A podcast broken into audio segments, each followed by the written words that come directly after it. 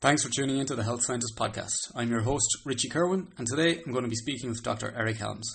Eric is a physical culturist, and under that umbrella, he is a bodybuilder and a bodybuilding coach, a co founder of 3D Muscle Journey, and a co founder of the research review MASS Monthly Applications in Strength Sports, while also being a physical culture historian. On top of that, Eric is an accomplished academic and is a research fellow at Auckland University of Technology. Today, we're going to be talking all about the issues covered in one of Eric's most recent scientific publications towards a sustainable nutrition paradigm in physique sports. Let's talk science. Thank you very, very much for taking the time to uh, speak with me today. You are on the almost the opposite side of the world. You're literally like in the uh, Great Britain of the Southern Hemisphere right now. Is that correct? Yes, I'm in that, that, that island that's the upside down UK. That's right. Exactly. Yeah, yeah. Fantastic. Uh, the only place that has more sheep than the UK, actually. So, uh, quite a nice place, I hear. Yep. It is. It's definitely a sheepish country, that's for sure. So. Um, so I suppose not that anybody doesn't know who you are. that's a double negative. I'm not sure if that's the way to go. But um, for anybody who doesn't know who you are, would you mind giving us um, a little bit of an introduction to yourself? Basically, kind of who you are and uh, what you do, please. Absolutely. First, just thanks for, for doing this with me. I appreciate the, the opportunity to talk about uh, some of the work I do. But yeah, I'm uh, essentially just a guy who really loves to lift weights um, and has very poor ability to not let that take over his life. Uh, and uh, hasn't stopped loving lifting weights and letting it take over his life for the past 15 years. Um, so what that has culminated in is it becoming my intellectual, uh, physical, career, and even if you will, spiritual pursuit for me uh, of lifting. Um, so yeah, I, I, started lifting back oh, 2004. Uh, and uh, since then, I've pursued an education, um, gotten into competitive natural bodybuilding, drug free strength sport, and um, created a, a, community around, around that with 3D Muscle Journey. We started back in 09. That's myself, Alberto Nunez, Brad Loomis, Jeff Alberts, and more recently, Andrea Valdez, our Chief of Operations. And uh, my personal mission statement that aligns really closely with 3DMJ is uh, basically to support the natural lifting community with sustainable uh, approaches to improving performance. So, really thinking about that career perspective. Uh, and that's part of the reason why I'm an advocate uh, for, for, for being drug free, just because it takes that kind of holistic, big picture perspective. Not that I'm anti being enhanced or anything like that. Um, yeah, more recently, kind of fast forward to what that's all culminated in is I've uh, completed back in 2017 my doctorate in strength and conditioning um, through uh, Auckland University of Technology, where I'm uh, now a research fellow, and um, that's Auckland is in New Zealand. So uh, my wife and I moved out here in 2012. We've been here a little over seven years. Fell in love with New Zealand and all the sheep, um, but more so the people and just the community and the atmosphere and uh, the beautiful country itself. Uh, great research environment at AUT. Um, so yeah, I'm a research fellow here now. Um, they facilitate my ability to fulfill that mission statement. I supervise masters and PhD students, do some research on the side, uh, but primarily what I do is I try to act as a um, science communicator and just information provider to uh, the strength and physique community. And uh, I think that's that's pretty much it. In a nutshell. In a nutshell, yes. Fantastic. Um, and Eric, I just want to say I'm, I'm, absolutely delighted to have you on board because I've been following you for years on social media. Um, and, you know, I, I would say that, you know, the fact that I'm, let's say, in the evidence-based stream of practice uh, would have a lot to do with a lot of the information that you put out yourself over the past number of years. So I just want to say thanks for that in advance. Um, oh, honored to hear that. You're very welcome. I appreciate it. Thank you.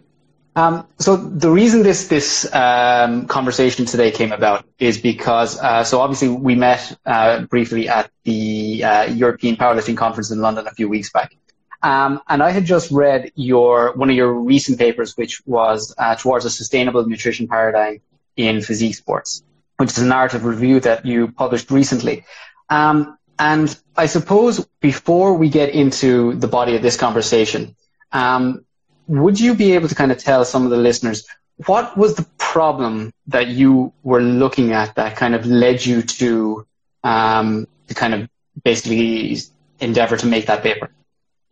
Yeah. So, I mean, it's, it's if you were to go on PubMed and Google uh, bodybuilding, especially competitive bodybuilding, um, more so 10 years ago, but still very much the case today, you would get probably 90% uh, of the thousands of papers that were related towards uh, psychopathology, uh, abuse of anabolic steroids, um, poor health outcomes, uh, poor mental health outcomes, and uh, surveys of, of, of, female competitors with uh, history of eating disorders and body image issues, and surveys of men um, with, with with reverse anorexia, which is now then termed bigorexia, which is now called muscle dysmorphia, uh, and it paints a very kind of bleak picture of all that. Um, now, since about 2013, I would say there's been a I don't know if I call it an explosion, but at least a minor firecracker of research into the area of kind of evidence based approaches for bodybuilding. Uh, there was an era in the 80s and 90s, and maybe into the very early 2000s, which essentially just cataloged what bodybuilders are doing. Um, and then it was very kind of silent for a while. Uh, and then nothing, nothing, nothing still with this background of uh, anabolic steroid and eating disorder research more in the sociology and psychology realm, but very little in the sports science realm. Then there was a reemergence in sports science since about 2013 with an emphasis on uh, drug free bodybuilding, which kind of coincided with its popularity uh, resurgence and uh, an emphasis on evidence based practice. And I think very much um, mirroring our focus in the quote unquote kind of evidence based world was this very kind of quantitative biased uh, treating people like robots approach to like trying to figure out whether 1.6 or 2.4 grams per kg of protein is better, uh, or whether it's important to get uh, protein within one hour or two hours, uh, whether or not fasted cardio is a good idea or a bad idea, and all these things that arguably, even when you add them all up, are probably going to make a 5 or 10% difference in performance, but not necessarily improve your performance 10 years or 20 years from now, more about kind of acute uh, focusing on. So um, that's good and all, and of course I, that's really what I did my master's and my PhD on, specifically looking at altering protein intake to improve lean mass retention, um, auto-regulating resistance training to ma- maximize uh, strength.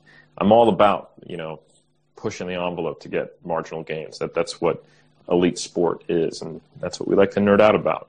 However, at the same time, I was seeing that uh, there was this conflation with evidence based being necessarily healthy. And uh, this kind of pure quantitative kind of robotic focus, a lot of things that were, in my opinion, very evidence based and very intelligent to do were ignored or dropped by the wayside, like uh, understanding human motivation, like having autonomy supportive coaching. Uh, I would say the average evidence based person back in 2013, 2014, they would conflate being a good coach with having evidence based practice which of course is not the same thing. Uh, you are a good or a bad coach, whether or not you know science well. Um, or we could say that every coach from 1990 was bad. Uh, so coaching is about the relationship with the athlete. Uh, science is about how up to date your methods are, and science will change and evolve over time and go backwards, but mostly overall forwards. That's the way the scientific method works. Um, and so long as you pay attention, uh, you know how to adapt based on what is in front of you, and you can uh, use kind of that n of one mentality of every time you work with someone, it's that case study of one, and you're you're adapting to what's happening in front of you, and you develop good relationship and know how to communicate, and you understand human motivation and psychology. Uh, you're a good coach, and that's independent kind of, of of where you start or what you do, which is dictated by science. So, coaching psychology, big gap. Uh, we had a ton of authoritarian coaches who were uh, didn't know how to work with people who were essentially scientists trying to um, just apply science to every single person and assuming that would result in good coaching. Uh, and then we also weren't doing a very good job of caring for the mental performance side of things. Um, for ex- a good example would be the conflation of um, IIFYM with flexible dieting. The whole thinking that uh, eating disorders uh, unhealthy practices, binge eating, bulimia, all the things that were reported in the literature just go away if you simply stop using meal plans and start, start tracking macros. Um, and that that's that's that's basically completely on evidence based. You know, flexible dieting is based on uh, the distinction between flexible restraint and rigid restraint, two types of the ways that people have a disposition towards seeing their food and seeing diets. Um, and you can absolutely have an eating disorder while following if it fits your macros. You can absolutely have binge eating disorder, bulimia, uh, and it can absolutely not be conducive towards having a healthy relationship with food. So anyway, um, over the last, I'd say three or four years, I've really felt um, somewhat responsible uh, for for needing to kind of correct this this direction of the ship, especially in the physique community, which I, I, I do a lot of work for and in. And as a physique competitor myself, and my personal experiences and experiences with my athletes, I felt that I needed to do something to bring together the the sports science with the psychology and sociology and coaching psychology research and um, sports psychology, which had really been completely disparate. And there wasn't a lot of voices in our community that were talking about um, eating disorders or sports psychology until recently. So, um, between bringing on uh, Amanda Rizzo, who is our uh, team mental health consultant, uh, between collaborating with uh, folks who are RDs and, and, therapists in the space of uh, eating disorders, and uh, really just reading everything in this area myself, um, I had kind of the formulation of an idea about two years ago of writing a big paper that says, this kind of the wake up call saying, hey, we need to actually think about uh, our approaches to nutrition with a much more sustainable mindset. Uh, meaning, how, how do we not have competitors burning out after a couple seasons? Uh, how do we not have people who are, you know, perpetuating an eating disorder at, at, at best, if not exacerbating prior issues? Um, this is kind of the motivation for us talking about the recovery diet.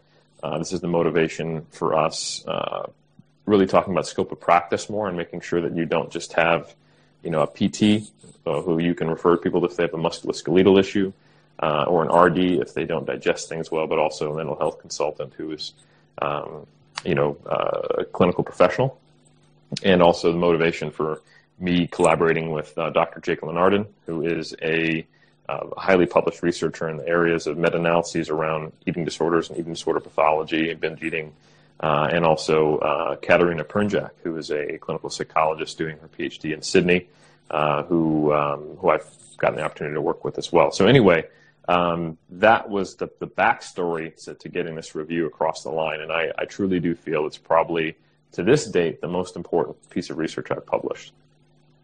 Uh, and it, it is an absolutely spectacular piece of research. And just for, for anybody who, who is listening to this, don't be modest. Um, for anybody who, who is listening to this, it, it is something that I would highly recommend reading. Um, it, it is a, it is a wonderful kind of standalone piece, and um, if it if people are looking for, let's say, um, a kind of a gateway into learning more about uh, the many aspects that you, you, you cover in um, in the paper itself, it is a fantastic paper that I, I would highly recommend. Um, and even myself, just when I was reading it, um, there were so many moments where I was like, oh, right, yeah, okay, I got it. Or, or there were so many moments where, um, and I, am going to say this as somebody who's involved in, like, let's say, physical culture, um, not specifically bodybuilding. Um, I was able to kind of draw a lot of similarities um, with myself and my own behavior, um, which has made me think a lot more um, uh, just about my own kind of relationship with with what I do uh, as as regards to, to lifting weights and, and, dieting and whatever. Um, so yeah, I would highly recommend people to um, to read that. Just to to kind of start the conversation about what you talk about in the paper. So you do cover a lot of the both uh, physiological and psychological issues that people who compete in bodybuilding or other physique sports have to deal with. Um, could you give us a little bit of an idea of some of those um, psychological issues uh, that people in bodybuilding deal with, please? Absolutely, and I think um, as as we'll get into it in this conversation, they're to some degree inseparable. At least some of the pathways by which uh, the the behaviors that manifest in physique competitors are partially biologically driven, um, and and I think that that's important. But yeah, so so if we look at the kind of like if we just look at kind of the survey of the the psychology research in in bodybuilders, uh, essentially there's there's two there's two places it comes from. There is what I would classify as the predisposition towards having um, certain character traits that, that are typically closely associated with a higher risk of developing body image or eating disorders. Um, so, for example, bodybuilders typically are score very high in neuroticism. Um, neuroticism just kind of has this general negative colloquial sound, and people just go, oh, "I'm not neurotic," but that's part of like different personality inventories. And, and norm- basically, what neuroticism has to do with is like attention to detail, um, focus, and the anxiety response to managing variables with the desire to also manage a lot of variables. Um, so it's not always necessarily a bad thing. Like most A-type people, uh, most people who are more analytical, uh, a lot of intelligent people are also score pretty highly in neuroticism. So it's not all bad. I don't want that to sound bad. Um, also, perfectionism is, a, is typically scored very highly in bodybuilders, which kind of goes hand in hand with neuroticism. It's kind of how it's directed towards their athletic or body composition pursuit. Uh, and there's also obsessive tendencies. So bodybuilders in general, uh, not always, but on average, they share more qualities with people who have OCD than say your general pop or people who are non-competitive weightlifters. Um, and then not always, but people who our, our bodybuilders have those traits, but then some people involved with bodybuilding also uh, tend to have uh, binary thinking traits. So, for example, they tend to look at things in black or white. Um, you know, either this is. I'll give you an example of how I used to think like this. Uh, someone asked me, like, "Man, how are you so disciplined?" We're talking like 2005, before I'd even competed. And I said, "Well, I just treat every lifestyle choice. I ask myself the question: Is this going to benefit, or is it going to hurt my bodybuilding goals?" You know, and while that binary thinking made it very easy to make decisions at dinner or at, when I went out to drink or whether I'd go to a workout or not, or whether my sleep was important or what time I wake up, et cetera, et cetera, et cetera. That's also a nonsensical way of looking at like that. That's absolutely not the way the world works. Like not every decision A affects bodybuilding at all, nor is it purely beneficial or harmful. You know, um, we love to think in black and white terms societally or generally as a person, but it's largely not helpful unless we're making like in the moment life or death decisions, you know, and we're simply not running from saber-toothed tigers across the Bering Strait anymore. So largely it's not helpful for something like like sport uh, unless you're on the field right now. And bodybuilding is not that kind of sport. Bodybuilding is a lifestyle, uh, and sometimes you compete. So it's a bad fit, in my opinion. So binary thinking, and lastly, uh, another thing that's not always there but often is, is the need for control. Um, and a lot of bodybuilders are drawn to the sport as an expression of a need for control, um, especially those who have a history of eating disorders. Um, this is an area basically where you get to control as many variables as possible, and which can be kind of cool. You get to be your own science experiment. You get to manipulate one variable, and you get to see how that actually impacts your physique. And I think a lot of people who love the quote unquote like science experiment uh, of the off season, the in season, tweaking posing, doing that, bringing up weak points, uh, all of the, the, tweaks and twists of dials to then see what you see on stage. That's really exciting. It's some of the funnest part of it. However, um, that that need for control can also be, uh, I guess, every every positive aspect you have. There's almost always a double-edged sword to it. Um, you know, so that that binary thinking, your ability to turn off certain things and turn on certain things, may allow the bodybuilder to do what's needed to get on stage with striated glutes or veins in their abs, etc. Uh, but it's also what might lead them towards an unhealthy relationship with their body or food, as an example. So there's that whole background of, of what personality traits are more common in bodybuilders, uh, and they overlap a lot with people who have a higher risk of developing eating disorders. And then if you take that, and then if you take what bodybuilders must do obligatorily to get into shape, which is where some of the physiology comes in, and some of the, the practices of modern bodybuilding, that's when you kind of get this melting pot that might result in some oh shit things. Um, but before we even kind of talk about the the different influences, if we just talk about okay percentages, numbers, um, there's some pretty striking issues with having this predisposition and getting involved in bodybuilding. So, for example, in some reports, and we don't have good enough data sets to say this is representative of everyone, all people, drug free or not, whether they're from Brazil or Russia or the United States or the UK, uh, whether they've engaged with you know science or not. But if we just look at some of these broad percentages, um, there's a really scary figure. There was a uh, a survey of 16 physique male, men's physique competitors. So it's um, uh, board shorts uh, division um, in in Brazil, uh, not drug tested as far as I'm aware. And five of the 16 uh, shared that they had a previous history of eating disorders. That's um, almost a third. And one had a body image issue, and the other four had a history of binge eating disorder. There's another one from the 90s where I want to say, I think something like 43% of a cohort of female physique competitors used to have anorexia, which is much more serious and it's a higher number. Um, and those numbers like pop in and out of, uh, of the research at different times. Um, and that's that's a much higher than not only the general population, but also people who lift weights but don't compete in physique sports. So there's some decent comparisons. Now, that's not to say, hey, bodybuilding causes these issues, which is the big disconnect. Uh, anytime you look at percentages and correlations, we don't know which way causation is going. And I would argue that it's probably much more likely that bodybuilding attracts people who have a history of eating disorders rather than people who are totally fine, do bodybuilding, and then they wake up one day and they have anorexia.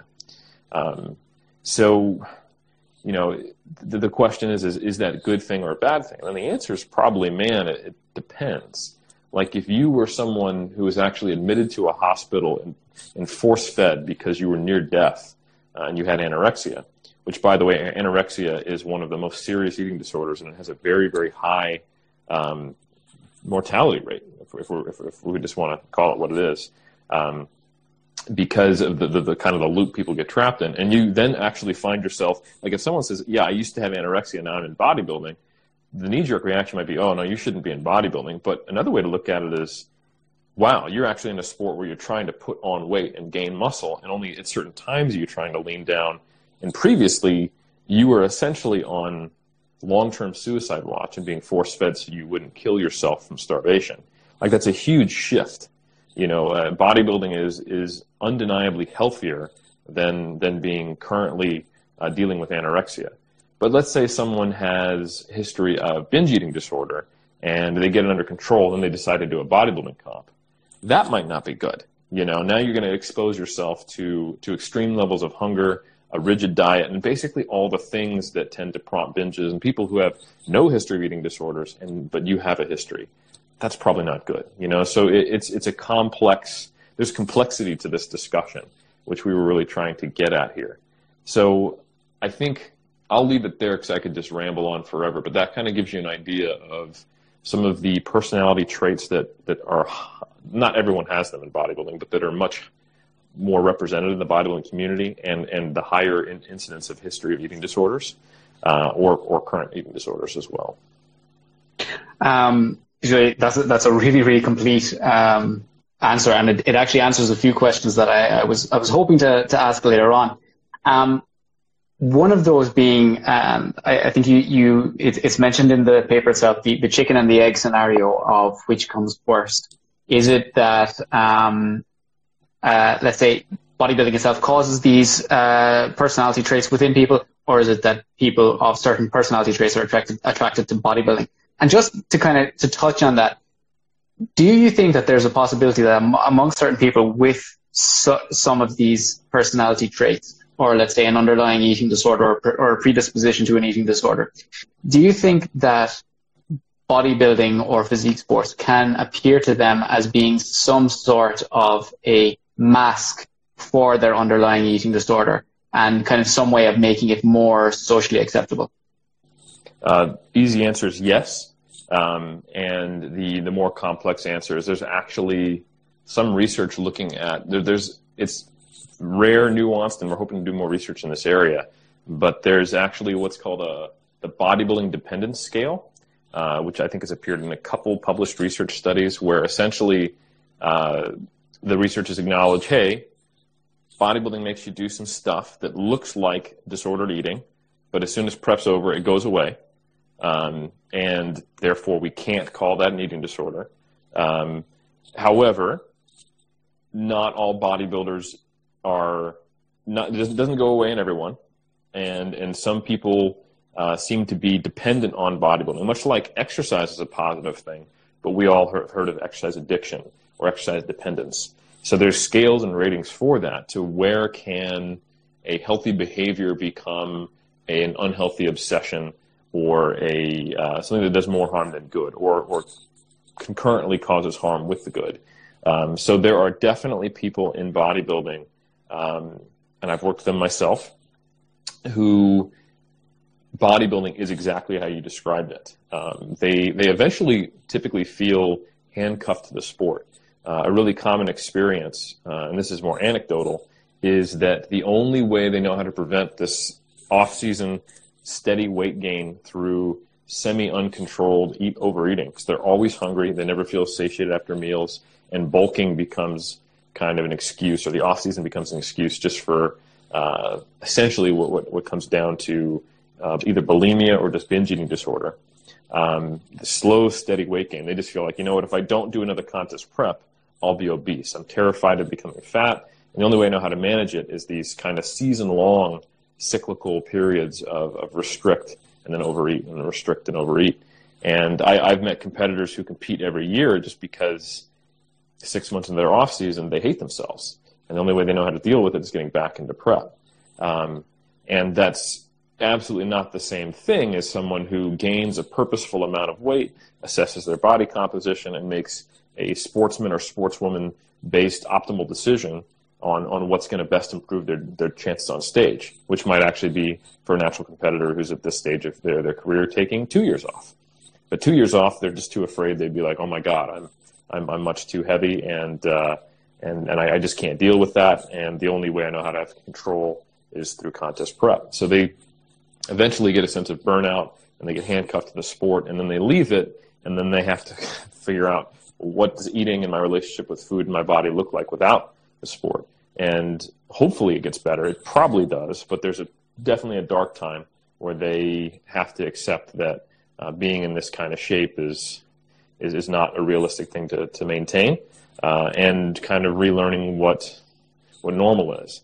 Um, and there's definitely so one of the, the, the moderating variables, if you will, as to whether or not a competitor is more negatively affected by the contest prep phase is how much they they, they place their self worth in being able to manipulate and control their body composition.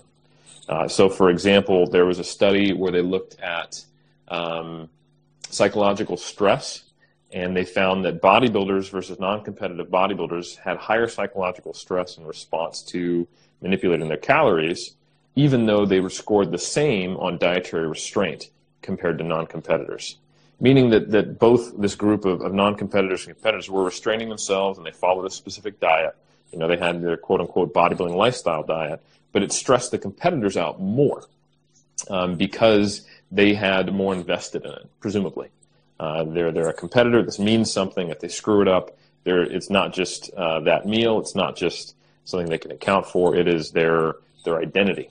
So the more closely associated someone's identity is to their eating behavior and their body image, now we have problems. And, and this is, again, kind of going to anecdote. The coaching perspective, uh, then, if you have someone involved in physique sport, is that you really need to get a distinction between your self worth, uh, your uh, appreciation of your physique, uh, and, and, your, your appreciation of, of, of, your body, and then your competitive physique, and kind of seeing it uh, in parallel with some of the athletic identity research. So, for example, there's a whole line of research showing that if you take an American football player or a rugby player or a soccer player or a pitcher and they have a very high athletic identity, like if you ask them, who are you? Their first response is, well, I play baseball, you know, something like that.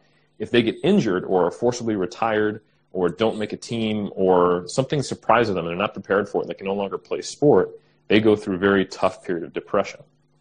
So if you go through a experience in contest prep um, that that makes you feel like you're not a bodybuilder, you can't bodybuilder, it's too hard, you can't stick with it. Uh, all of a sudden, that can have really disastrous psychological effects because if you see yourself as my identity as a bodybuilder, so I try to get competitors to see their physique the same way uh, I get a you know a pitcher would see a 90, 90 mile, mile per hour fastball. It doesn't make you a better person, hopefully, you know that that's the goal with getting that pitcher. It makes you better at your sport, um, and that's difficult to do um, in certain cases. Like, for example, in my anecdotal experience, uh, bikini competitors and men's fitness competitors typically have, on average, a greater percentage of them seem to struggle with eating disorders, body image issues than when I work with male or female competitive bodybuilders. And I think that's because it's much easier to conflate societal messages and traditional uh, masculine and feminine ideals of beauty uh, with what the judging standards are. Because no one's asking you, like, there's no societal message that says, you know what you need to get a woman? Veins in your glutes, you know, or like, you know what makes you a, a, a really a really hot gal that all the guys are going to love is cap delts, you know, like that's that's not a thing, you know. Um, but bikini in men's in men's fitness, it's it's it's closer to what a pageant is. It's much closer to what the messages were already getting pushed on us from society. And these messages are actually growing for men. Like it's always been there for women. They've always kind of had a real, a real shit level of pressure from from society.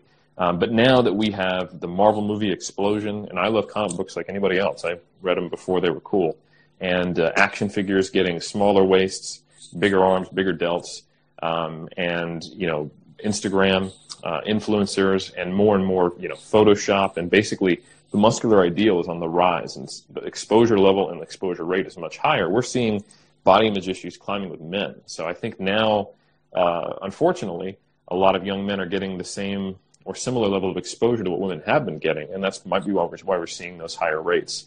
Um, so anyway, uh, to kind of bring it all back to, to what I'm getting at, depending on how much one's self worth, athletic identity, and uh, their their appreciation of their body is either positive or negative or tied to bodybuilding, this can relate. This this can result in uh, whether their exposure to the sport makes things worse or is neutral or positive.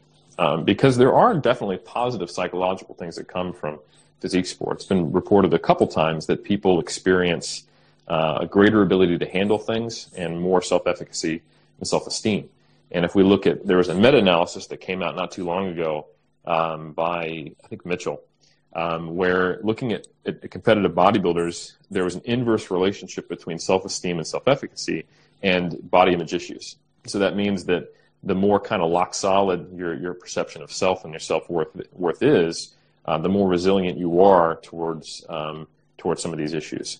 So, and again, we don't know which way causation goes, but again, if you get into bodybuilding because you hate yourself and you don't like the way you look and if you actually are are going right. I need these seven random people to look at me naked to tell me whether I'm beautiful or not, or, or attractive or not.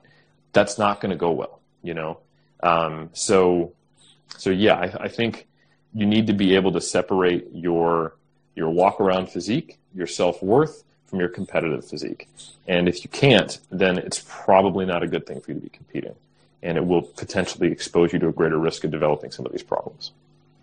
Okay, and, and that kind of kind of moves us nicely into one one question that I wanted to ask you, which was so when I when I first started up my my my own Instagram a few years back, I noticed that there were a huge amount of um, young people, both men and women, who seemed to be very very new to the fitness industry, um, or they even got into the fitness industry through their own, let's say, weight loss journey or something like that, and a lot of their profiles would say something like um, first competition coming up. Uh, you know, it might, it might, say something like winter 2019, or next one would say or coming summer 2020. It seemed like these people were all getting ready to get involved in bodybuilding or some sort of physique sport without a huge amount of, let's say, kind of questioning their decision making going into that.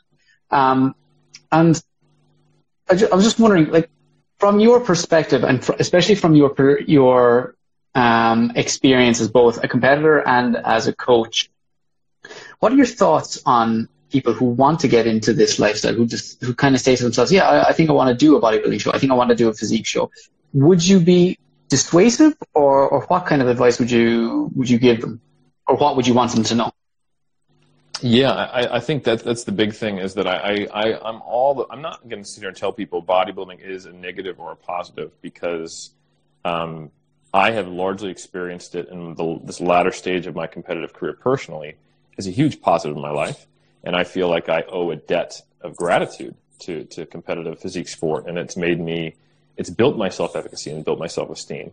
However, at times it was it was a negative, um, and you know I, I had uh, I probably could have been diagnosed with binge eating disorder, say back in 2007 after my first show, uh, and I didn't have any history of eating disorders or anything like that, uh, and I just all of a sudden couldn't control um, my, my eating behavior. I felt like I lost my my bodybuilding card because I'd been so tight and so restricted and looked great, and then within weeks I looked like a uh, just kind of a bloated balloon. Uh, and and I was just like, what happened to me? Why? Not, not even just my my body, because I didn't come into it thinking like I was ugly. I needed to fix it. I came into it um, for for largely. I think this will be fun and cool and a way to express myself. But I I really came to value and and see my self worth on how disciplined I was. You know, my discipline, my dedication, my desire, all the things that that I think are, are positive traits to develop from from sport in general, but also bodybuilding. Now all of a sudden I had none, and I would, you know, get up and decide to go to Taco Bell for a meal instead of eating a more traditional bodybuilding meal, and then kill a whole Ben and Jerry's tub. And I'm like, what about me as a bodybuilder? Who am I? Like it was so there's a negative effect on me at one time, and then a very positive effect at another. So I think for, for to make these kind of overarching statements about whether bodybuilding, competitive bodybuilding, is good or bad you're automatically wrong as soon as you kind of make some some broad sweeping statement um, about it being positive or negative. But um, what so therefore, what I think is really important because people don't you know you don't you don't join the bodybuilding team in high school. You know, it's not like do you want to play soccer or bodybuilding? You know, when you're you're freshman year of high school, uh, it's almost completely joined uh, voluntarily as an adult, as an amateur.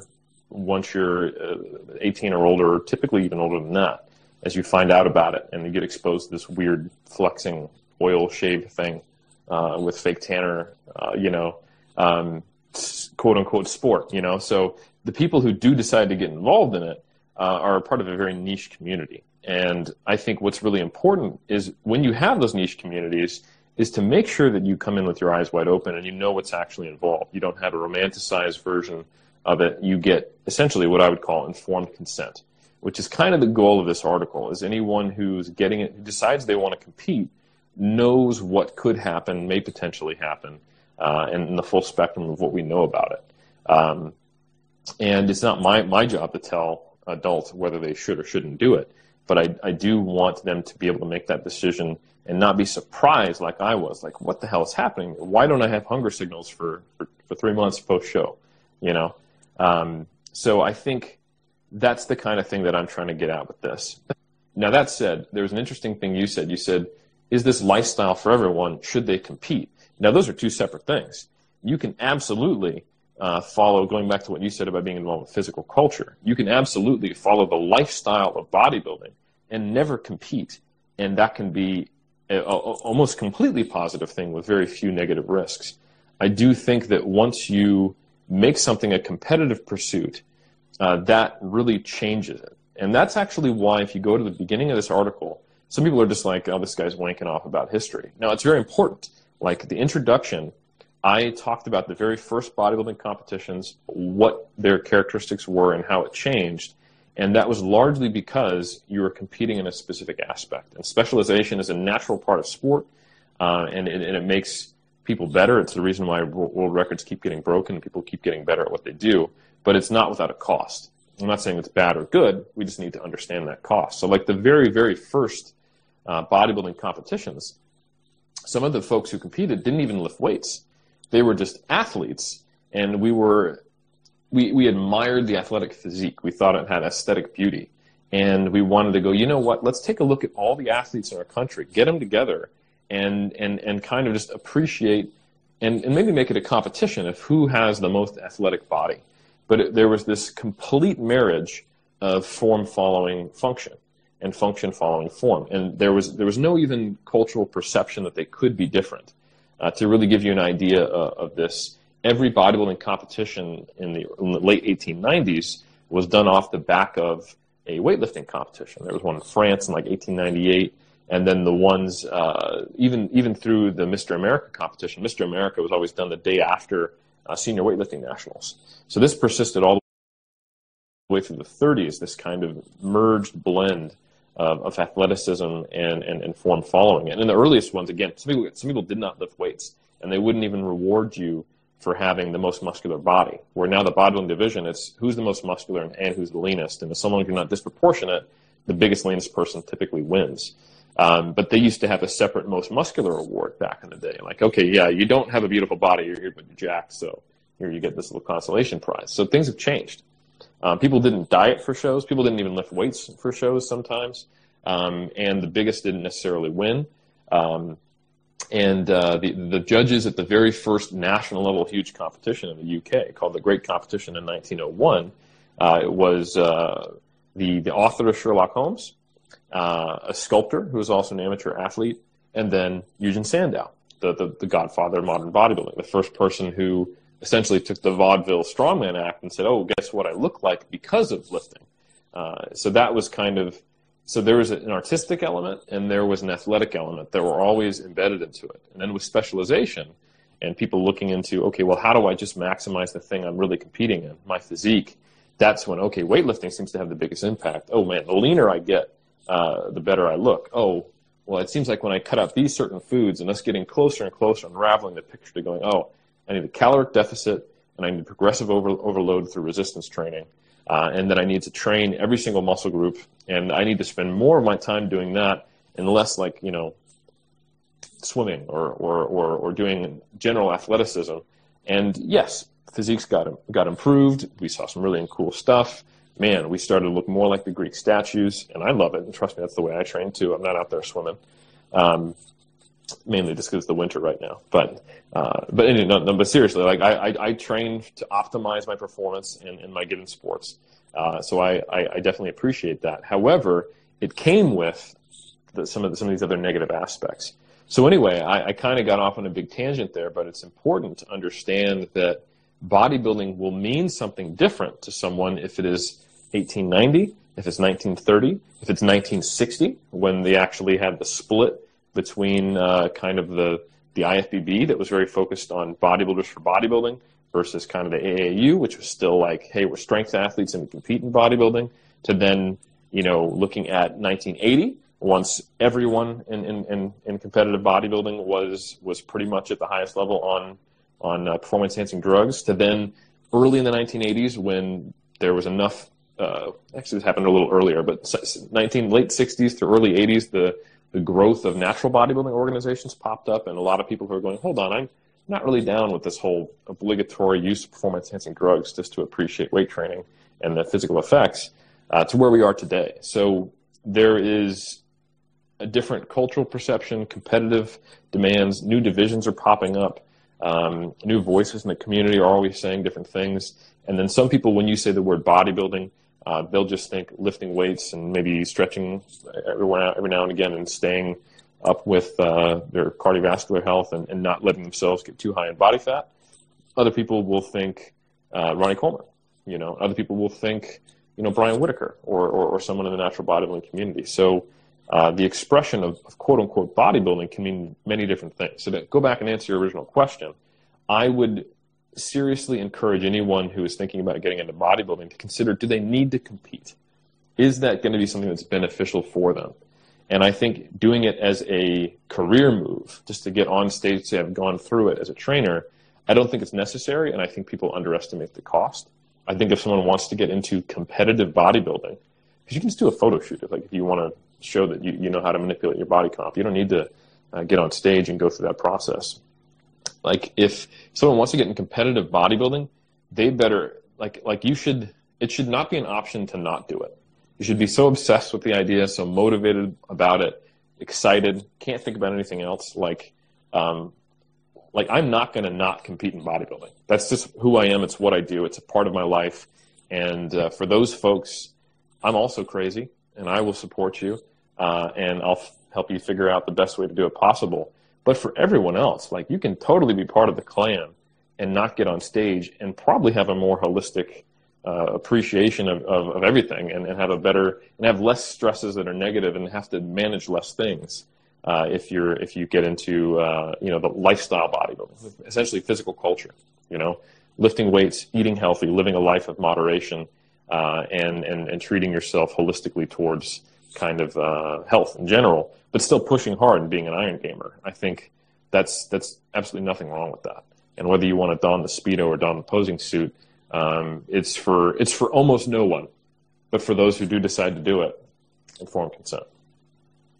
Absolutely. I, I suppose when we're thinking about it, if you're ever getting into anything, the more or the better educated you are before you go into it, the better your decision is going to be when you when you finally do make it. And uh, and then you can also you don't have anybody to blame but yourself when you do make that final decision um, as well. Um, one thing that you mentioned there, and I think it's really really important, is that if if people do end up going into the whole um, competitive side of bodybuilding, um, and I think this applies to anything that is competitive, you do need a certain level of um, well, you do need to be a, a obsessive to a certain extent. Um, because if you are there competing with other people and not just competing with yourself, um, you need to put in a certain amount of both mental and physical grind. And often obsession is something that can kind of help people to dr- drive them to do that. Um, I don't know what, what are your thoughts on that? I would say you need commitment. I think, um, of course, you know, bodybuilders are going to celebrate obsession because they have a tendency towards that. And commitment to such an extreme goal will look like obsession to someone from the outside. Um, and essentially, uh, whether you are going to go through a four year Olympic cycle and deal with injuries and, um, you know, long training hours and be like a real athlete who might have to train 30 hours a week and, uh, and do all kinds of stuff and travel and, you know, deal with burnout, push the envelope, actually get into overtraining syndrome, and then come back and then figure out where you need to be. That's the reality, regardless of sport. If you want to compete at, at your top potential, um, and that may be categorized as obsession by some, but there's a distinction between obsession and commitment because ob- obsession uh, it has the connotation that there is, is nothing that you would uh, relinquish that goal for or step aside or that you would place at a higher priority. But commitment is different. That means that you're not wishy-washy. So I've never seen a prep go well when someone's like, you know, I'm going to start this diet and we'll see where it goes. I might get on stage. Almost every time I can go, you're not going to get on stage. Like it's it's going to get you're, you're like it's going to be pointless. Like at a certain point, you're you're leaner than you even think looks good. Uh, your strength is down your libido is, is non-functional. You're obsessed with food. You sleep four hours, pop awake, and then think about food and go back to sleep. Um, you're lethargic, and you're you're less healthy than you were two two, two body fat percentage points higher. Uh, why, why? Like, what what am I? Why am I doing this? Is basically where the person gets to. Um, and either they flip the switch and go, you know what, I'm going to commit to this regardless, and, and I'm going to get on stage, or they go, yeah, that was fine. Like I have no, I, I have no need to get below say 10% for a guy, or uh, you know, say 18% for a woman, um, and and that that was good. I'd schedule a photo shoot and get it done with, or you know, they they go to you know Cheesecake Factory and, and they don't have, don't have time to schedule a photo shoot and they learn something. Um, so commitment ne- doesn't necessarily require obsession. Uh, a really good example we had on Iron Culture recently, Brian Whitacre, who is uh, undeniably one of the best natural bodybuilders in, in, in, the world and who has ever walked the face of the earth. He's the first person to, in the same year, win the IFPA Yorton Cup and WNBF Worlds. Uh, and he fought tooth and nail uh, to, to try to win WNBF Worlds for years since the mid 2000s, winning the lightweight title close to double digit numbers, numbers of times and coming in second to folks like uh, Clarence McGill, uh, Siobhan Cunningham, and uh, back in the day, epic battles with Jim Cordova. And then finally, after years and years and years and years and years and years and years um, of just really maximizing what he had left, like posing symmetry and getting leaner and leaner, stage weight pretty much stayed the same. Um, he was able to unify the titles by getting just incredibly diced and peaking well back in 2015. And really telling uh, was that when he got on Iron Culture and he told us his priorities, bodybuilding was third or fourth after his spiritual beliefs, family, and, and career. Uh, and he would travel, uh, skip training days, and he would manipulate his life. He, he, he basically used the term, I keep bodybuilding optimal within the constraints of my life. And that's that, that's where he doesn't have that binary thinking that is problematic that I talked about before, where it's everything is bodybuilding or or worse. For him, it was like, well, no, here's my life. I'm a bodybuilder as part of that, and I'm going to do bodybuilding to the best of my abilities. But I'm not going to be a worse father or a worse academic. Of course, this this amazing bodybuilder happens to be a PhD in economics as well. Uh, or or uh, I'm not going to uh, go against my spiritual beliefs to to be better at bodybuilding. And clearly, it didn't actually become a problem. Like he, he he's he's not only is he a world champion, but he's not a world champion from just having, you know, the best genetics on, on the planet. Make no mistake, he's got good genetics. Um, but he beat people with much better genetics by, by maximizing all the things that are actually in his locus of control, like conditioning. And the man is ridiculously peeled. So you know that the things that are that push you psychologically the most are the things that he manipulated the most. Like, you know, his his, his diet was was probably harder than others who weren't as lean as him, um, and that was something that he emphasized over over time. So uh, I think that's a that's a great example of of an important distinction between commitment and obsession. Uh, I think when we think obsession, we think someone who uh, doesn't go out to eat for their their 10 year anniversary uh, with their wife because sorry, honey, I'm, I'm dieting this year. Uh, we'll, we'll, get it next year. Um, while someone like Brian Whitacre would absolutely go out to eat and he would adjust around it and make make the best decision he could in that context, um, but wouldn't let his prep affect his marriage to the best of his ability. So I don't think you need to be obsessive, but I absolutely think you need to be committed. And to the outsider, they may not look any different. Absolutely. I, I think that uh, example of Brian Whitacre is a, a, perfect example of how somebody can have a, a, genuine love and a passion for, bodybuilding, um, but just not let it take over their life entirely, um, and let it be part of their life instead of letting making it be their life. It, it's very, very clear from kind of speaking with you and from people listening to you in, in this conversation, but like just from all the content that you put out, that you absolutely love bodybuilding. It, it is it's a real passion for you. You know, your your PhD um, was in strength and conditioning. You know, you, you focused on um, RPE. You've published papers on um, uh, strategies, uh, nutritional strategies for bodybuilding.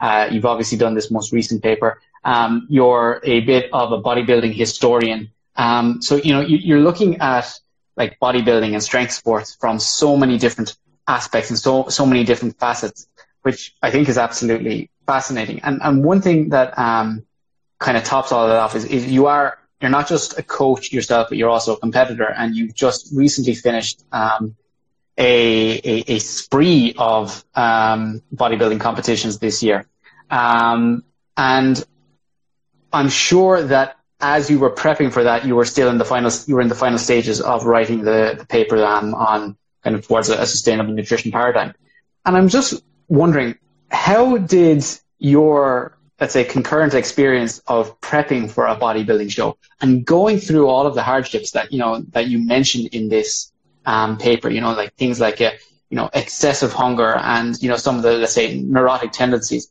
How did that affect how you were writing the paper?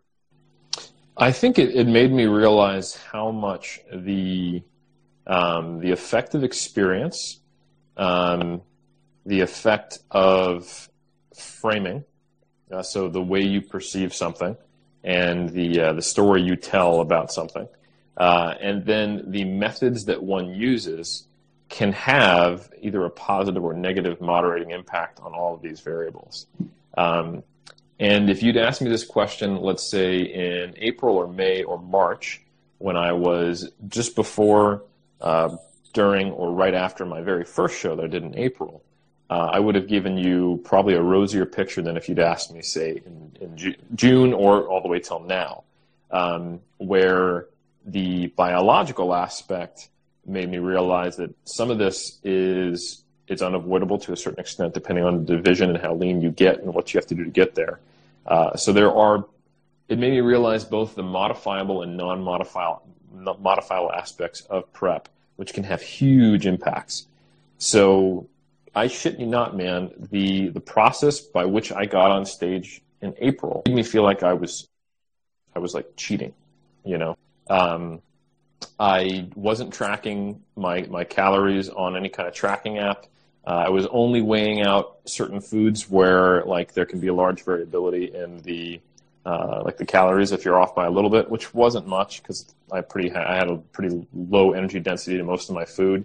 Um, I was eating out multiple times per week and uh, estimating calories, making good decisions and moderating my portion sizes and um, and, and things like that. I uh, I traveled to a conference in February and didn't bring any food with me, um, and and then I did start to track just because we were starting to push a little harder, and I was manipulating smaller numbers and really wanted to make sure I got in shape.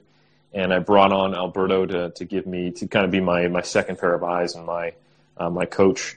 And he took a more minor role and increasingly more major role as I got deeper into the season and lost more objectivity. Um, but he was kind of like just vetting my decisions. Like, for example, at that conference that was in Gold Coast, Australia, he made me take an extra refeed day just because I, I, I was looking like I hadn't had refeed. He's like, "You're pretty flat," and I was like, "Oh, I'm glad you said that because I've been really just focused on getting shredded. Like I'm, you know, it's late February, I'm competing early April. Like, oh shit, I'm less than a month out, uh, just a little over a month out. I got to be on, on point." And he was like, "Yeah, but we also want you to look like you have muscle mass." So, um, so little things like that. Um, he had me switch from you know a five two setup of low days refeeds to a four three. So if anything, he started he made it easier for me just because I was probably pushing a little too hard. Um, this this thing this is something that I, I, I couldn't decide if I wanted to share just because I think it would blow the mind of most uh, competitors. But for my peak week in Hawaii, I didn't go to the grocery store. So I did my entire peak, which was kind of like a, a backload, which just simply means having more carbohydrates immediately prior to the show. I do like kind of a, like an early backload and then I taper in because uh, I tend to get I, I, need to like clean up, quote unquote. Like it takes a while for my water balance to get back to normal after eating a lot of food. So essentially, I had a high day on Wednesday, moderate day on Thursday, um, and then kind of like moderate-ish a day on Friday, adjusted based on how I look, and then I eat relatively low amounts of food and just emphasize sodium and water on game day. And That's kind of my typical peaking strategy um, that, that seemed to work, work works well for me.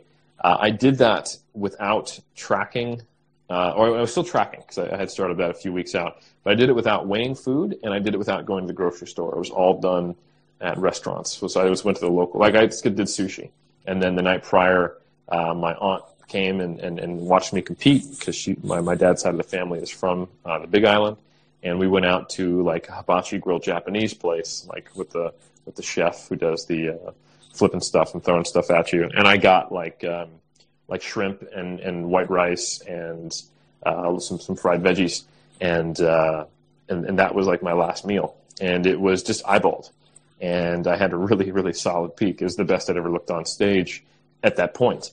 Um, and then I went to Italy uh, within 48 hours later and did a two day conference there it was for bodybuilding, so I was being hosted by bodybuilders that made it easier to stay on point. Didn't track and had a purposeful diet break. Um, so basically, I had a all in all in all with travel, peaking, and post show. I had basically two weeks at roughly maintenance calories, and I came back and once I had kind of let go of some of the uh, the, the water retention from the flight because Italy is really far from from uh, New Zealand. Uh, I weighed in 0.5 kilos heavier than I was uh, at my like on stage and looking better. Um, so I basically did an auto-regulated peak week and diet break immediately after a show in Italy uh, on vacation post conference, um, and and and it worked, you know. And I was at the point where I had a couple glute striations. Um, I was definitely no one would say like I wasn't in shape, but people would say you know you could be a little bit leaner to get into elite conditioning status. Um, so, so if, if I had to stop my season there, I would be like, you know, popping my collar and, and, and, and being like, yeah, bodybuilding's easy. You know, just gotta, if you just change the monitoring behaviors and you do this shit right, it's easy. And I think that is true to a point. However, to go from that level of conditioning to unbelievably just probably two, two kilos lower body weight for me and of losing pretty much all uh, body fat, um, that was it took it from like a three out of ten difficulty to a solid at its worst like eight out of ten difficulty. Um, and pushing myself past those barriers having to get into like a very low relative energy uh, availability and um, doing what i needed to do to get myself shredded that's where like in june uh, i was i was experiencing extreme hunger extreme lethargy not sleeping through the night libido was totally gone uh, training was hard. I was irritable. I had to really manage my emotions. Um, and it was largely what I would describe as physiologically difficult and psychologically difficult because of that. And my, my emotions were a little bit of a roller coaster, but I also, I still had the framing in place, so I knew why. Uh, it didn't mean that I was failing. It just meant prep was getting hard. Um, and I needed to rely a lot more on Alberto to, to, kind of let me know that this, this was part of the process. And I, I had been, I have been, uh, leaner than I was in April previously. Like in uh, 09, I definitely got to uh, nearly as lean as I got this year, but not quite. Um, and uh, so anyway, so I, had been through the process previously, uh, so I knew how hard it could get. It didn't get that hard because I was doing things a lot better and I had a better perspective. Uh, and then I was able to then get some perspective on the difference between what you have to do to get shredded uh, and then the effects just purely of being shredded. So this is what I find very interesting. Um, so it, the worst, worst phase, was 8 out of 10 difficulty, was basically being shredded and eating no calories. Like your body's going, hey, I don't have glycogen, I don't have fat, and you're not eating anything. Like, why do you, this is a bad idea. Like, you're going to die, you know? Um, and then it's like, and feel terrible, eat a lot of food. Like, this is what, this is the signals you're getting. Like, I'm going to tell you in, in no uncertain terms, this is a terrible idea and you should do everything different. Like, you need to stop lifting weights. Like, that should feel terrible. Um, you need to stop doing this cardio. Uh, you need to eat more. Uh, you need to eat high calorie food that tastes good. Like, put that apple down, go get some cheesecake. I'm not going to let you sleep. I'm not going to let you have fun training. I'm not going to even let you be nice to your family members unless you eat that fucking cheesecake. And I and in my head, I'm like, no, I'm going to be nice. I'm, I'm, I'm and I'm going to take melatonin, and I'm going to get at least six hours of sleep. I'll take a nap, and I'm still going to lift weights. Damn you, body. So that that was kind of the worst of it. Uh, but then the, the, the beauty of being ready in June for shows in July and August was that from essentially four weeks, three weeks out from my, my first show in my second show, July 6th, and then subsequently five weeks out from the next one, and then eight weeks out from my last show, the calories just started coming up the whole time. Uh, so I was on below 9 kcals per pound, which is uh, right around 20 kcals per kg on average at my hardest point. Uh, and then it just started climbing, climbing, climbing. I added uh, immediately once we hit a certain conditioning standard, uh, I jumped up my low days by 400 calories, which was still low, admittedly, when you're under 9 kcals per pound. And then we were adding about 150 calories per week until by the end of it, um, I was just eating between 2,400 to 2,800 calories every day uh, at a body weight of about 80 kgs, morning weight. And the lowest I saw, I think, was uh, 79 flat, um, depending on how basically hydrated, full, and how much food bulk I had in my stomach uh, and how carved up I was.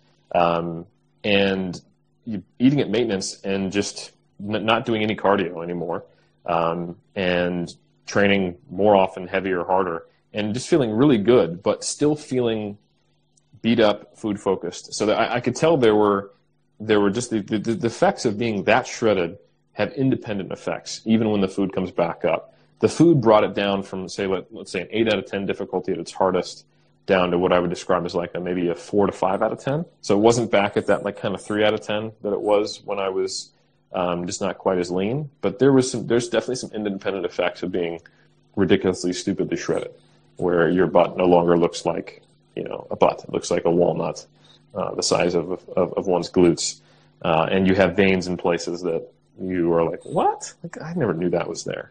Um, yeah, and and like it gets to a point where like I, I would say probably in, in February or March was when my wife was uh, more attracted to me. Like, oh wow, you look really ripped. This is awesome. And then like from like after April onward, it was kind of like you're getting gross. Like your face is sunken in, your beard's not hiding it anymore. I actually like when you have an ass. Like I don't know, like there's and and what is going like your quads are like there's way too much detail there. No, I don't, I don't, I don't there's like lines and shit like it's moving. Like it looks like you have an alien on your body. She took a video of me while I was doing incline press, uh, just incline incline barbell, and like the tendon attachment and the long head of my tricep it was like you could see these lines from across the room she took the video on like lo-fi instagram and uh, and I just and she and she and she she handed me and she was like, "Look at that!" And she just looked on her face like like like roadkill was in front of her or something.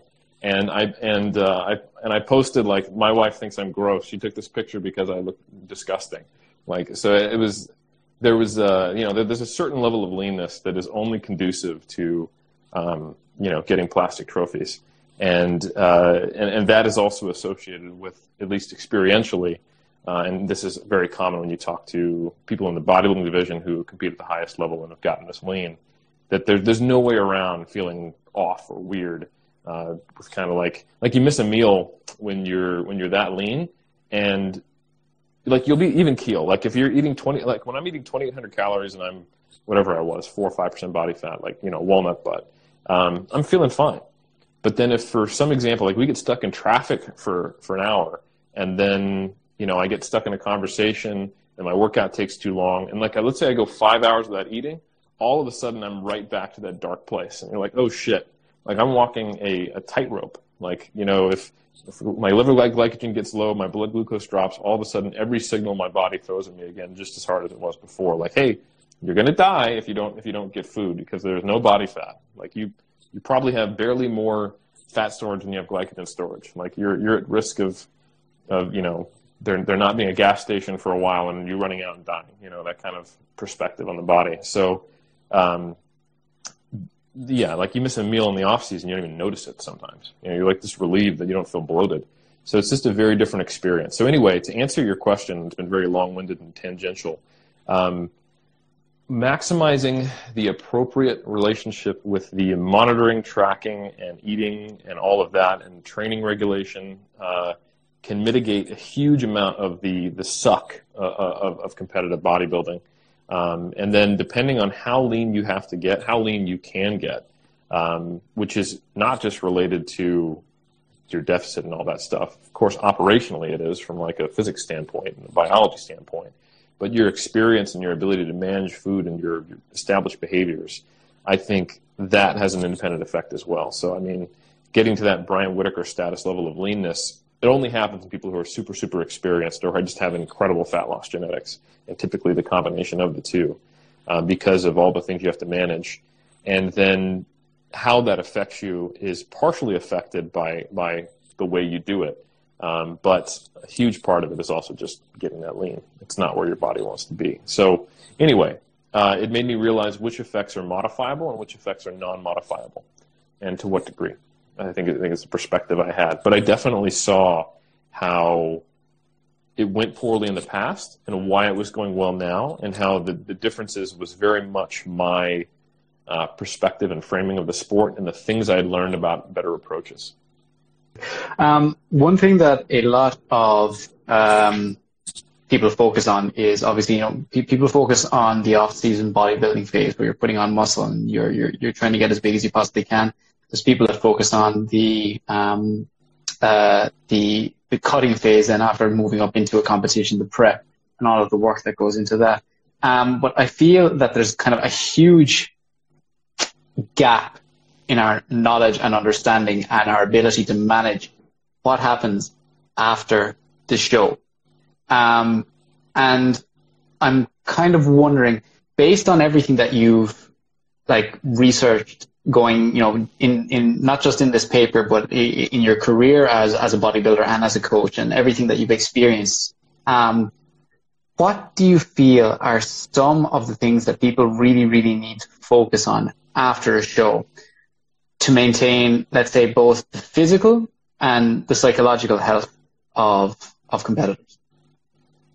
Yeah, that, that's a fantastic question and is definitely one of the most difficult periods um, because you get into this place of push and pull.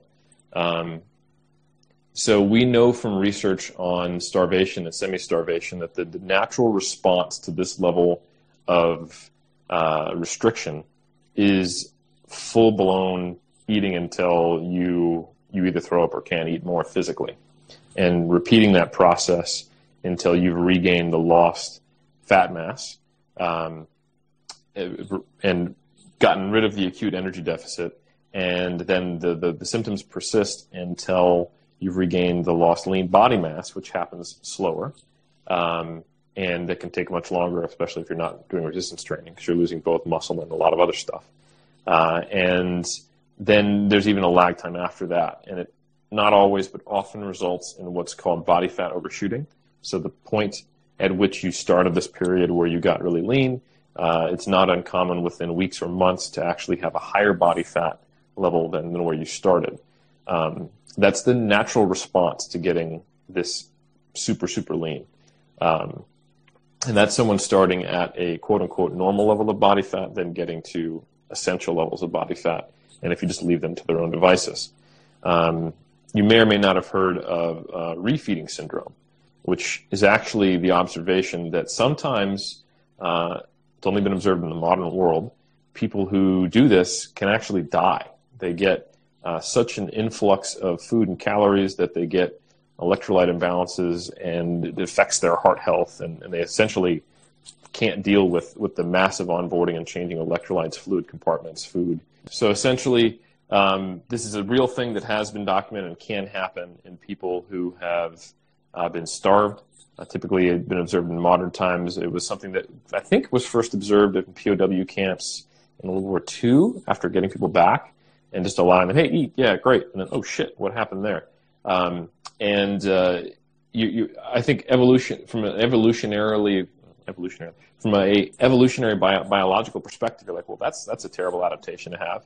But if you think about it, there's never a, like a natural exposure in our history towards being that starved and then having unlimited abundant food, you know, which is essentially what happened in these situations. You know, a truck pulls up, American GIs hop out, POWs come on board, and it's here's a buffet. Keep eating, and oh, you want more? Yeah, the chef, make some more potatoes or whatever. Um, the reality is, is you go from this starved state towards, uh, you know, members of your clan dying off, uh, you're finding a few berries, finding a starved elk that you eat, uh, et cetera, et cetera. Then winter ending, and then food becoming progressively more available. Uh, so it's kind of this this tapered response, um, and so that that, that kind of makes sense as to why we, we would retain this adaptation where our body wouldn't be ready for a huge exposure to food after uh, being being so restricted. Uh, and no, if anyone's worried, I've never heard of any bodybuilder dying of, of eating post comp, so you're probably safe. Um, the point being, though, is that it is a natural response. And the problem is, is that we live in a very unnatural environment. So on one end of the spectrum of what we don't want to happen post-comp is for you to be surrounded with all of the things that exist in our obesogenic environment while also having every single signal in your body directed towards eating as much as possible of the most highly palatable foods there are and the most calorie dense, and your body being primed for fat storage. Um, there's nothing wrong with gaining body fat post comp. You need to, um, but it's probably not conducive to your mental or physical health. And we actually have some data on this to gain it so rapidly uh, that you actually overshoot your body fat within weeks of where you started. Um, and there's actually a paper that Trexler, Eric Trexler was involved with, uh, where there was a correlation between the slow return of testosterone levels uh, with uh, the higher rates of body fat gain. Not to say you shouldn't gain body fat post comp, but when it happens so, so, so, so rapidly, it actually seems to cause some problems. So, on one end of the spectrum, you don't want your post competition plan just to be a, simply a list of food and restaurants that you didn't have. You don't want to be the person who, oh, how are you preparing for the transition to the off season? Oh, I've been hoarding treats that I'm going to have post comp. like, um, I've, I've got a lot of Kit Kats. That's my that's my plan, and I've I've seen that all the time. You know, and you get to a point uh, where you can really lose your appreciation for the process and what you're doing, and like you're backstage pumping up for the overall, ready to fricking win, uh, and you're considering not following your carb up plan and having the, something out of like the, the box of treats that are backstage, and you're like, really? You came this far? You're minutes away from potentially winning, and you're willing to throw your plan away so you can taste chocolate, you know? Or people who are you know backstage pumping up and they're talking about the restaurant they're going to go to an hour and a half versus thinking about, man, this is the culmination of eight months of work and 10 years of training, and I, I, I could be winning my first overall or winning my division. So the, the mindset you get into is, is bent towards overconsumption. So you don't want to be on that end of it because you can be the person like me in 07 who within two months, uh, we're talking competed in May and in July. So I was on stage at 178 pounds and I was 226 pounds in July and that was like a, a not a bloated weigh-in. Um, so literally almost 50 pounds up, or um, you know 22 kilos of weight gain within two months of actual weight gain, um, and uh, and just going, oh my god, what happened? You know, when I had only lost 15 kilos to get into shape, or 15 or 16. So uh, you don't want to be on that end of the spectrum. And I had no plan. I had no plan except for um, I'm just going to go back to eating whatever I want. And I came from a like skinny kid background who had to do everything he could to put on muscle mass and really had no concept of being overweight or dietary restraint. Like I remember being in high school and I'd be hungry and I'd go into the fridge and uh, a reasonable snack would be a block of cheese. Like why not? Like it didn't, it didn't matter to me. I didn't think anything about it. Um, I was also the type of kid who, I guess kid, adult, who when I was like 19, I was in the Air Force, I'd get so obsessed playing Halo over LAN. Uh, I'm showing my age here. Uh, that we we might go the whole day and forget to eat dinner. Then I get tired, go to sleep, and the next day, like, what do you want for lunch? I, I want a whole large pizza. I'm, I'm, really hungry. Why am I so hungry? I don't know. Oh yeah, I forgot dinner last night. So it's like it just never entered my mind. Um, so I didn't really have a well established bodybuilding eating behaviors going into my 07 prep except for the seafood diet. That's S-E-E, seafood. You eat it, try to get huge, lift weights. So the only kind of structured eating behavior around what looked like bodybuilding I had learned through prep. And I knew that was hard, that was crazy. I don't need to do that anymore, so I'm just going to go back to eating everything and being normal. And boom, next thing I knew, I objectively over fat for the first time in my life. So I think then the other end of the spectrum, it's like, okay, so we do want a plan. We don't want rapid weight regain. We don't want to actually have fat overshooting to where you're heavier than when you started a diet, assuming you started at a, a reasonable place in the off season, you know, an athletically reasonable body comp for the sport of bodybuilding, you know. Um, so something that most people would be happy to take their, their shirt off at the beach with, you know.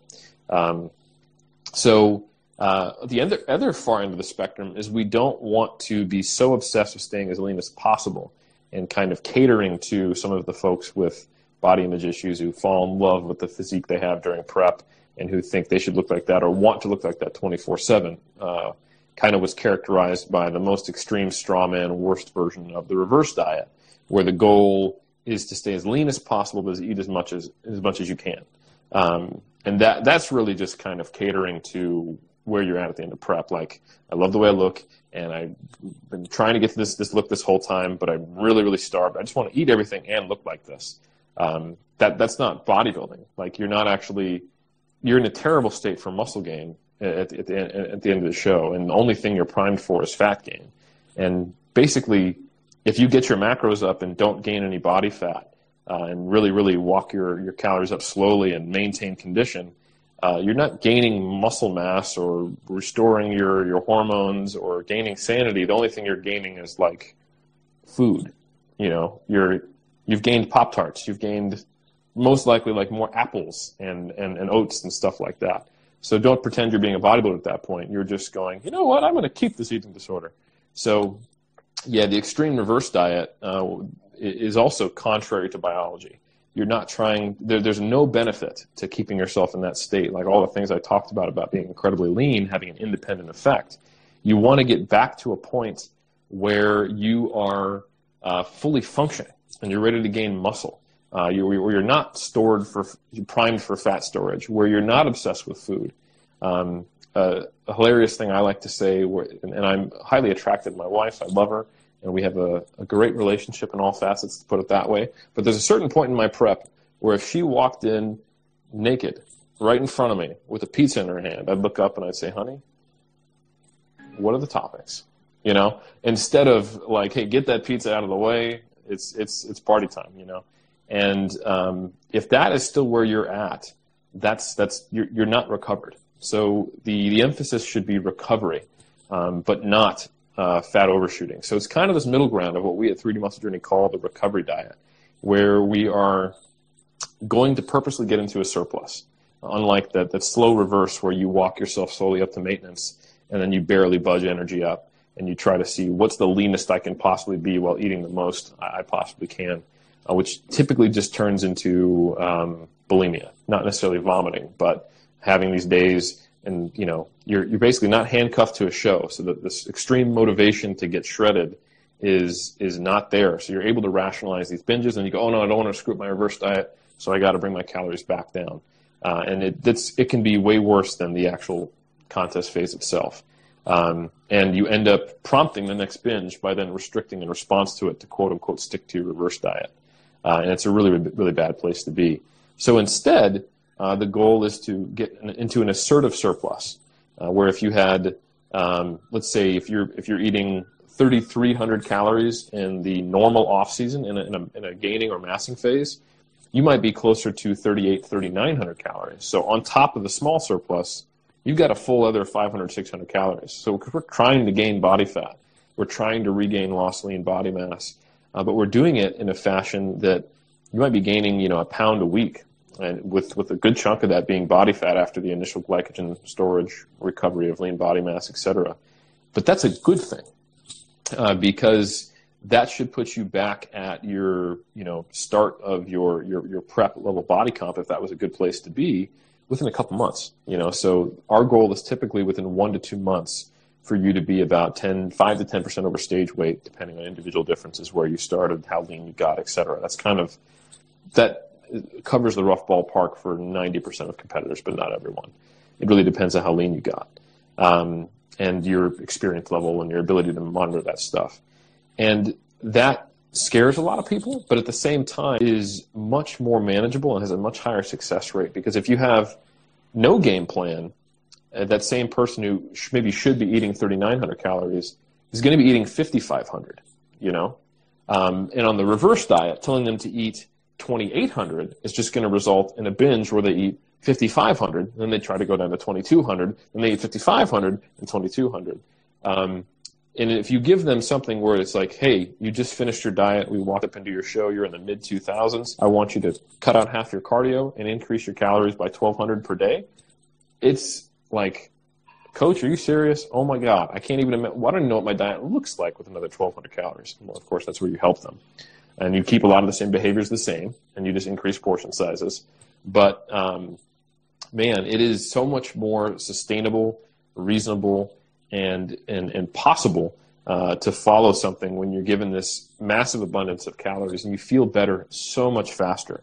Having been the person who's done both, the extreme reverse diet uh, and also the, the, the seafood, eat everything, let's get fat within months diet, and now doing the recovery diet myself uh, this year. Um, the one thing I remember in 09 where I got close to this lean and then just really, really just beat myself into the dirt through the process of prep um, lethargy hung around for a way longer time. Uh, and then in 2011, when I did the reverse diet, my food focus hung around worse for a very long period of time. Um, and now I would say I am basically, let's see, I'm a three and a half weeks post show, and I feel where I think I would have been in the past, like in 2011, maybe almost three months post show. So I am I still have these days where I really just want to go eat donuts, you know. Um, and sometimes I do eat donuts, but I'm able to have a donut or two donuts and then just have a smaller dinner. And I basically, right now, I'm just, I, initially, I just ate a lot. So the first week, I put on a fair amount of, of weight. And, and the night after the show, I partied. And like my last show, we were, we were good. You know, we had, um, I ate like I was on vacation, but I didn't binge. So there's no post comp binge. It was just like, uh, I had my peak week and I had a appetizer uh, a meal, finished my wife's meal, and had dessert. I went to bed. And then the next day on Sunday, I ate like I was on vacation. You know, we had breakfast, lunch, and dinner out, and I went to bed. So big surplus. Uh, and then kept the substantial surplus, and we hit up a bunch of different restaurants. But I wasn't eating outside of my meal times, and I wasn't like ordering second dinners. I wasn't stopping on the way home to get ice cream or anything like that, like I had in previous years. So I ate like a normal person would if they were you know had bad food habits basically, um, and then started slowing it down. And then essentially, I've had the the goal in week two and week three of eating between 3,000 to 4,000 calories and not being restrained. So if I eat closer to 3,000 calories and I felt really restrained, I go out and have whatever I want. You know, I go down and, and get some cookies or something like that, uh, but getting reasonable amounts of treats. And now, uh, as I move into uh, coming into my almost fourth week post show, um, now I, I'm essentially just it takes I don't feel as as driven to have those treats and I don't feel as restrained, but I'm still not letting myself feel restrained. So now I feel restrained less often.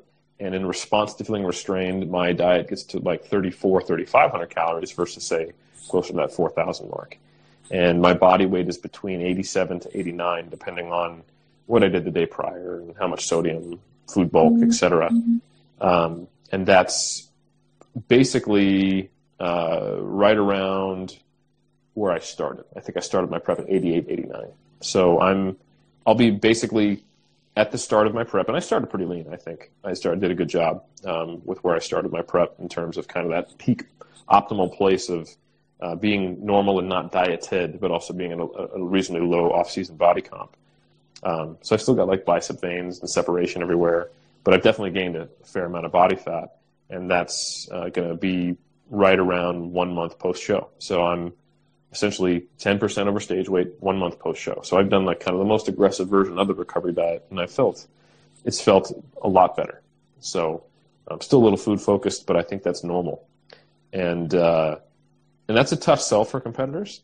It is difficult, and um, it depends on which side of the kind of spectrum they had and what behaviors they had going in. But I, I would agree with you that the the importance of focusing on the transition to uh, normalcy again is really really critical. It's one of the hardest things, and if someone doesn't have good behaviors going into prep, it's going to be very very difficult. And that's another reason. It's another thing that I would caution someone before they ever decided to compete was to make sure that you can do this off season thing perfect before you decide to do the, the prep thing.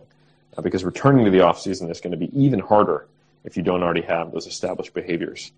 Uh, one thing that I really rely on, in an article I'd recommend anyone read, that's a blog post I made uh, on 3dmusclejourney.com. It's our, our website. It's called the default diet.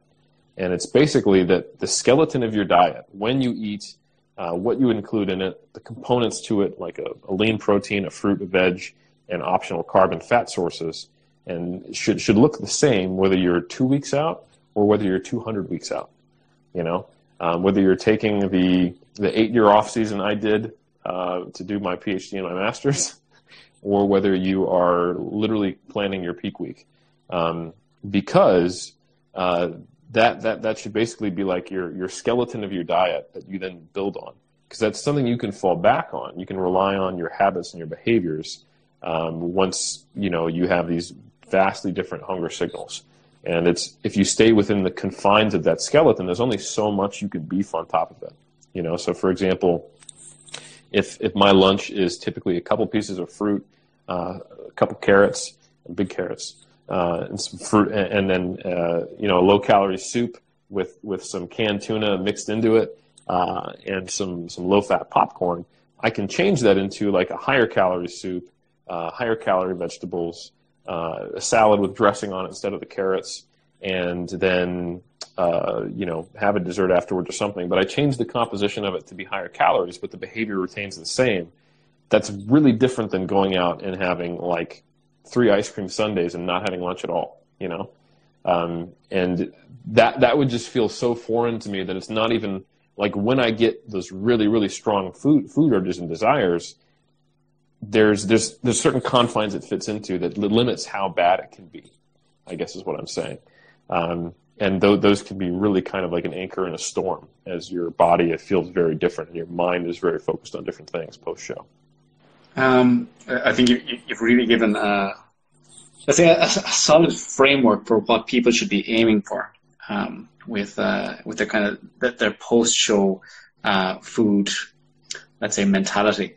Um, I, I, I, don't want to take up too much more of your time because you've been so generous with it already, Eric. Um, but just before we kind of we end, one thing I would like to ask is, um, obviously the, the, kind of the environment, the the to say the, the fitness industry that we're we're in at the moment has a little bit of a role to play in everything that kind of has happened in, in let's say the some of the negative effects that you, you covered in your paper. Um, if you could see some changes happening within the um, the, the fitness industry right now, and you don't need to go into too many details about them. What would be some of the key changes that you would like to see happening um, to kind of lead to, uh, let's say, a, a, healthier and more sustainable bodybuilding uh, environment? Absolutely. So I think number one is uh, I just want this information to be commonly known. So informed consent. I would love to have everyone uh, be aware of what they're getting into and then be able to realize they don't need to necessarily compete. And if they do compete, uh, maybe how they should do it in certain aspects. Uh, second is I want coaches to recognize the limits of their knowledge and scope of practice. So understanding that they are not registered dietitians unless they are, and that they are not mental health specialists unless they are, and that they should not be coaching people unless they have those people as part of their referral network, and that they have an awareness of all these same things so they know when to bring in an expert, at least tap an expert on the shoulder and go, hey, do I need to be bringing you in at this point? I'm not sure what this, if this behavior is, is, is, is a problem or not, and I don't want to mess them up. Um, so uh, basically, inform professionals and inform potential athletes. And then finally, on the uh, kind of the influencer side or the social media game, I think it's really, really important that we not put bodybuilders or the, the lean physique on a pedestal. Um, I think there's absolutely nothing wrong with uh, celebrating lean physiques in the context of bodybuilding because that's like celebrating like Jordan dunking from the free throw line. Like that's a basketball player showing incredible basketball skills and, and, and athletic talent. So, for example, I, I, am an influencer, if you will, uh, as I, much as I want to throw up now that I said that. Um, you know, I'm a science communicator. I'm someone who promotes different information and, and fitness, etc.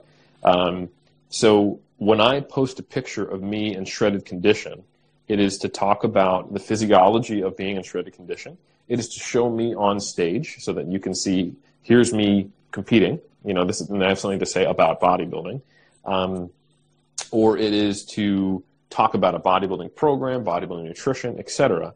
But what you will never see is me doing lifestyle marketing using my lean physique, where essentially uh, you see this all the time, connecting being happy or being successful um, in whatever iteration you're trying to sell with a lean physique.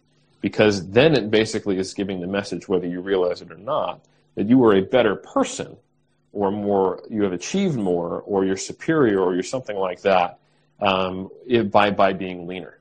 And there is absolutely nothing better about being 15% body fat as a male versus 20% from an objective standpoint.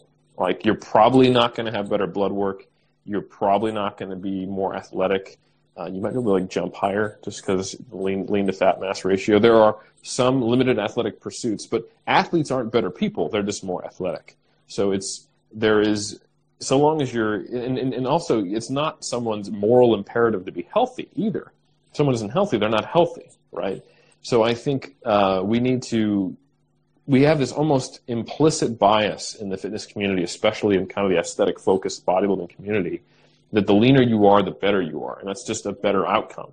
Like, what's my goal? So I have to get better body composition. Well, what's a better body composition? Well, of course, I mean being leaner. Why?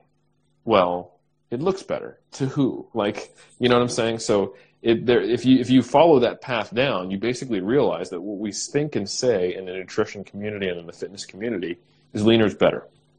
And I think we need to just be aware that leaner is leaner, and that leaner can come at a cost if we're asking people to modify their nutrition behaviors, uh, and and it's based on this relationship with their body where they don't feel like they are a good person or have as much value, or they could be better until they reach X body composition. You know, uh, and I've seen so many people try to. I want to maintain eight percent, and I'm like, oh god, what a waste of time! Like this is this is not going to go well for you. It never does. Um, or uh, and, instead just just realizing like there's actually very little correlation uh, with with outside of the obesity BMI index. Like if you're in the overweight category, there's very little convincing data that shows being overweight is actually associated with negative health outcomes, especially if you control for variables like being physically active, exercising, and having a good relationship with food and being mentally healthy. Like if you're BMI and you're not that muscular, well, I'm not saying like you have the high BMI just because you're muscular and BMI is shitty. But let's say your BMI is 28, uh, you're a male, and you're in the low 20s for body fat percentage, but you have 10,000 steps per day, um, you regularly work out, and you eat lots of fruits and vegetables. And that's just kind of your body. You're probably going to have great, great blood work. You're probably going to live a really long, long time, and you're an exemplary example of someone following all the fitness ideals. You know, you're teaching your kids good, good, healthy behaviors. What would be better about you getting down to 15% body fat? I don't know. Like that, that that's your own subjective opinion. However, social media would tell you, here's how you be a good person is you need to lose 10 pounds. And there's, there's, there's no objective reason for that. Um, your aesthetic preferences your aesthetic preferences, but people just need to know it comes at a cost. So I would prefer it. Of course, we live in a free society. If social media influencers would only promote leanness in the context with where that actually is objectively something positive. So you'll never see me in contest condition like leaning against a Ferrari or with some attractive person next to me like, hey, this is what it gets. You know, if you get shredded, you get hot chicks. Like, even if you did, like, you wouldn't even be interested in them. Like, you know, you'd be interested in pizza again. So it's that's just it's it's a conflation of, of, of morality with with uh, body composition, and I think uh, it's largely harmful because we know a, big part of eating disorders and and uh, body image issues are self worth being dependent on body comp. So anyway, that that's kind of my long rant. So to recap, three things: don't put leanness on a pedestal. Um, have better informed professionals who know how to what their scope of practice is, and have have true professionals in the area of mental health on their side. And then finally, informed consent for everyone who decides to get involved with bodybuilding. Eric, I think those are absolutely uh, amazing um, closing points and kind of something that we should all be considering a lot, uh, whether we're whether we're professionals in the industry or you know people generally uh, we're competitors as well, and just people on social media considering you know this is a this is an Instagram live, you know we're all using it. Um, I could literally, you know, uh, go on and ask you a million more questions, but um, I, am I'm, I'm very very grateful for all the time you've given us already. Um, how can people uh, follow you and find out more about your work and read more of your content? So I, I try to do a pretty good job of, of posting content like to, to, the depth and degree that Instagram allows me to on Instagram. So definitely follow me at Helms3DMJ.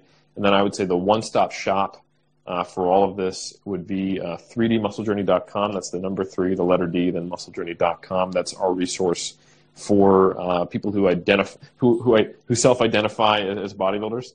And then lastly, uh, the one thing that's not if, if a pathway through 3dmusclejourney.com because you can find my books and a research review there would be Iron Culture, uh, which is Omar and my podcast where we talk about uh, this and the larger culture of being a lifter.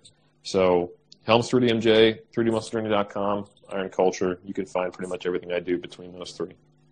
That's absolutely amazing. Um, Eric, once again, I want to say thank you very, very much. Everybody, uh, if you're not already following uh, Eric, do that. Um, like uh, I've already said, you know, you had a, a profound uh, influence on kind of my career path moving into nutrition and um, everything I do. So I want to say thank you for that. And um, yeah, thank you. Have a great night, and hopefully we'll uh, get to have another conversation like this again sometime.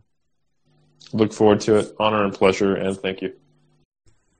Thank you so much for tuning into this episode of the Health Scientist Podcast. I really hope you've enjoyed and maybe even learned something from what we've spoken about today. Um, if you did, please, please, please leave a rating and review on iTunes. It really helps spread word of the podcast to new listeners. Uh, if you ever want to watch one of the podcasts live or ask questions to any of the guests, you can do so by following me on Instagram at Be More Nutrition. That's at B underscore more underscore nutrition. I'd also love to hear your comments and feedback about the podcast, so please feel free to comment on the podcast post or send me a message directly on Instagram. I'd love to hear what you have to say. I'll be back soon with another podcast. See you then.